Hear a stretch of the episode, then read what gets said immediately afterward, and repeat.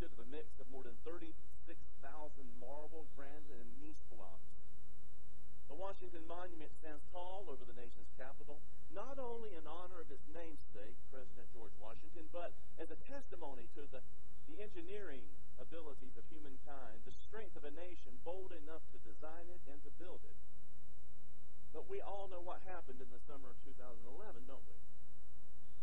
At 1.51 p.m. on August 23, 2011, a magnitude 5.8 earthquake, it struck about 90 miles southwest of D.C. Visitors in the Washington Monument that day were thrown about by the force of the, of the shaking. Falling mortar and pieces of stone caused minor injuries.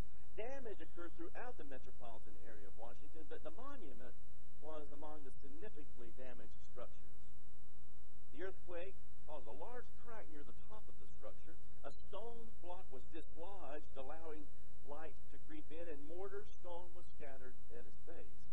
The symbol of strength and endurance began to show some signs of weakness. To be sure, it was disturbing to see the massive structure uh, compromised. However, as we think logically about this, we probably say to ourselves, earthquakes happen, monuments crack, so what? We do what we do. We, we either repair it or we build another one. But deep down in our heart of hearts, where we desire security and where we expect places and things in our lives to remain steady and always the same, we hear a voice that says, towering buildings are not supposed to crumble. Oceans are not supposed to leap out of their seabed and flood miles and miles inland. The ground is not supposed to shake and ripple. The sky is not supposed to form a funnel cloud that destroys towns. Forests are not supposed to burn out of control, destroying cities and, and lives. We know all this happens. We have seen it happen. We've either seen it on the news or maybe we personally experienced it. Some of us have even traveled to these places where these kinds of tragedies have occurred, and we've ministered to survivors of these crises. We've looked into hopeless eyes, weary eyes of survivors. Not only have they lost friends and family, homes that hold precious memories, they have also lost their innocence. What they once believed in to be strong and sure, towering structure would stand forever. The sea would stay securely in its seabed. The sky would be beautiful and not deadly. The forest would only be inspiring and breathtaking. What they once believed is somehow not, not any longer trustworthy. I saw a movie recently called Only the Brave. It was about an elite group of firefighters called Hot Shots, where of uh, this group, 18 of the 19 members of this, this team died fighting a forest fire. At one point in the movie, the leader of the crew told his men to look out at the immense forest they could see and tell him what they saw. And there was silence. Now, my response was, I was thinking as I was watching the movie, I thought, it's just beautiful. It's God's beauty of creation. And the chief broke the silence by saying to his team, what you see before you is fuel. Because of what forest fighters did for a living, they knew that miles and miles of beautiful trees could not stand forever. They knew that because of their vocation, when they looked out at the forest, that they somehow have lost their, their childlike innocence of only seeing the grandeur of creation. People who've survived disasters lose a foundational belief that they once held true. They, they will no longer be able to walk on the ground, if only for a fleeting moment, wondering if it's going to shake. They'll no longer be able to look at the sky if it's just for a glance, wondering when the next funnel cloud would be. But as followers of Jesus, if we choose to see it, we know that there is great truth revealed in the midst of tragedies. It's the truth that every human constructed thing will ultimately crack and crumble. Even the best of what we build in this life, whether it's a monument to a president, the house of our dreams, a sterling reputation, a portfolio filled with cash. Everything that we construct is susceptible to the elements and circumstances of life, and it is ultimately temporary. In our gospel today, Jesus and his disciples are leaving the great temple in Jerusalem. And one of the disciples, we don't know which one, he's not named, he says to Jesus, Teacher, look at what large stones and what massive buildings make up this as the disciples look at that temple, staring at it like tourists, Jesus saw a teachable moment. And he said, Do you see these great buildings? There will not be left here one stone upon another that will not be thrown down. Jesus' words took the disciples by surprise. The disciples saw the temple that Herod had built as a massive and strong structure, something that would stand forever. And to be sure, it was an amazing piece of architecture. At the time of Jesus' ministry, uh, the temple had been under construction for about 50 years. It's almost finished. Joseph, uh, Josephus, the Jewish historian, wrote, The exterior of the building wanted for nothing that could astound either mind or eye. For being covered on all sides with massive plates of gold, the sun was no longer sooner up than it radiated so fiery a flash that persons straining to look at it compelled to, were compelled to avert their eyes. To approaching strangers, it appeared from a distance like a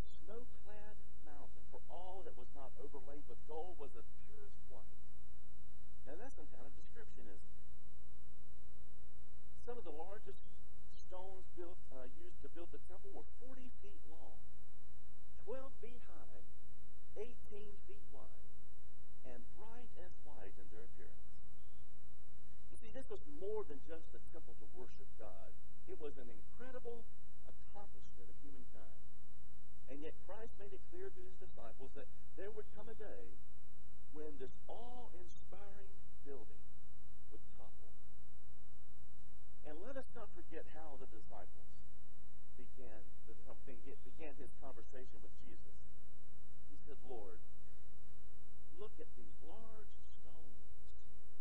I imagine we would have said the same thing too. Because we love bold, don't we? We love big and we love better. It seems to be the human motto the bigger the better, right? The disciples are no different than we are, and we're no different than the disciples. While we tend to trust in our 2,000 years plus of insightful study of scriptures or think that, that the disciples are less understanding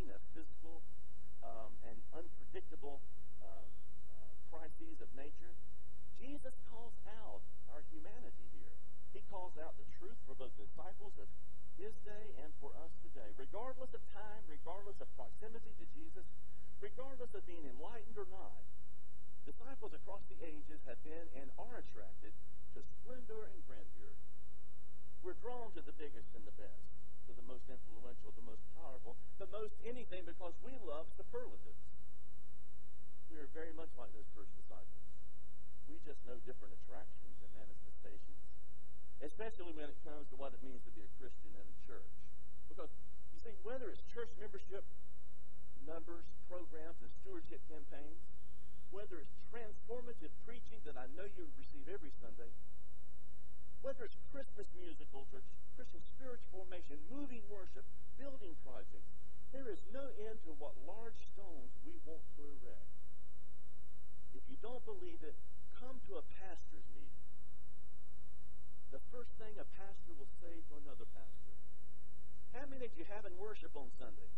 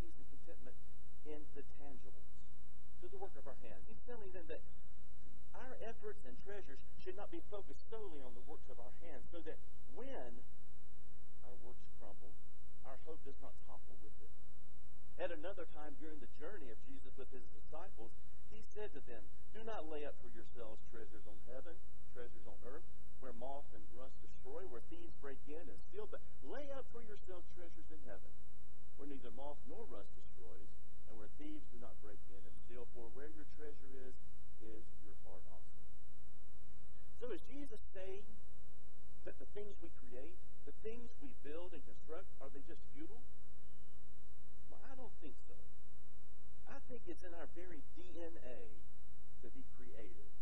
I think it's in our very DNA as we are creative.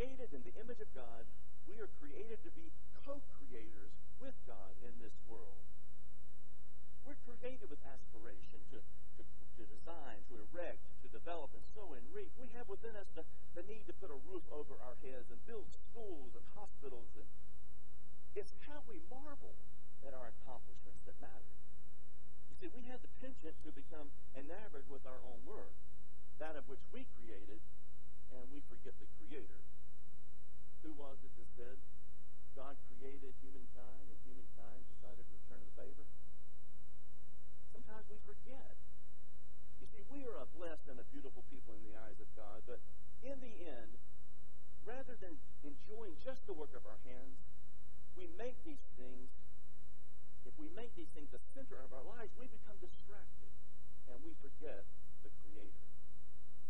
King David in Psalm 20, he said, The way to live is some trust in chariots and some in horses, but we trust in the name of the Lord. They collapse, but we rise and stand upright. Jesus points to his disciples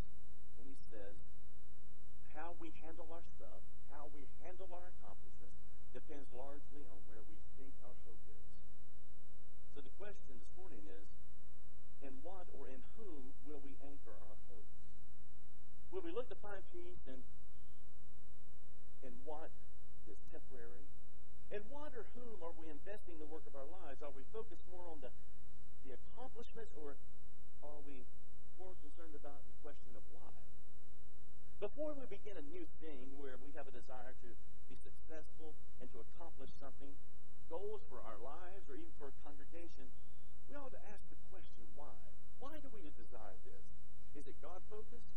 Is it others focused? Or is it, as a friend of mine says, is it just another merit badge, whether it's spiritual or not?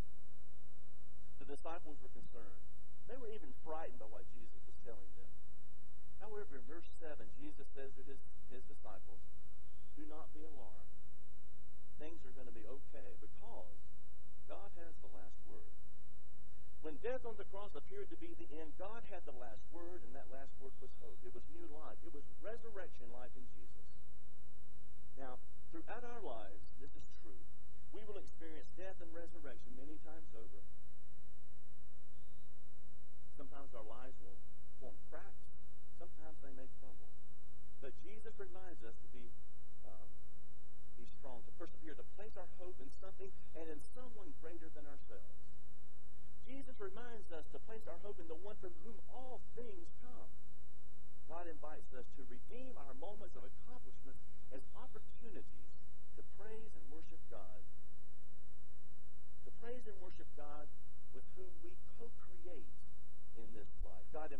to anchor our hearts and hope in Jesus, the one who offers eternal peace and never ending love.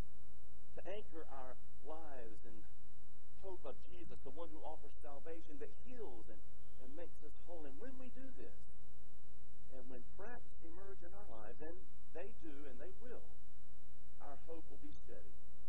It will be unshaken because our hope is anchored in the sure foundation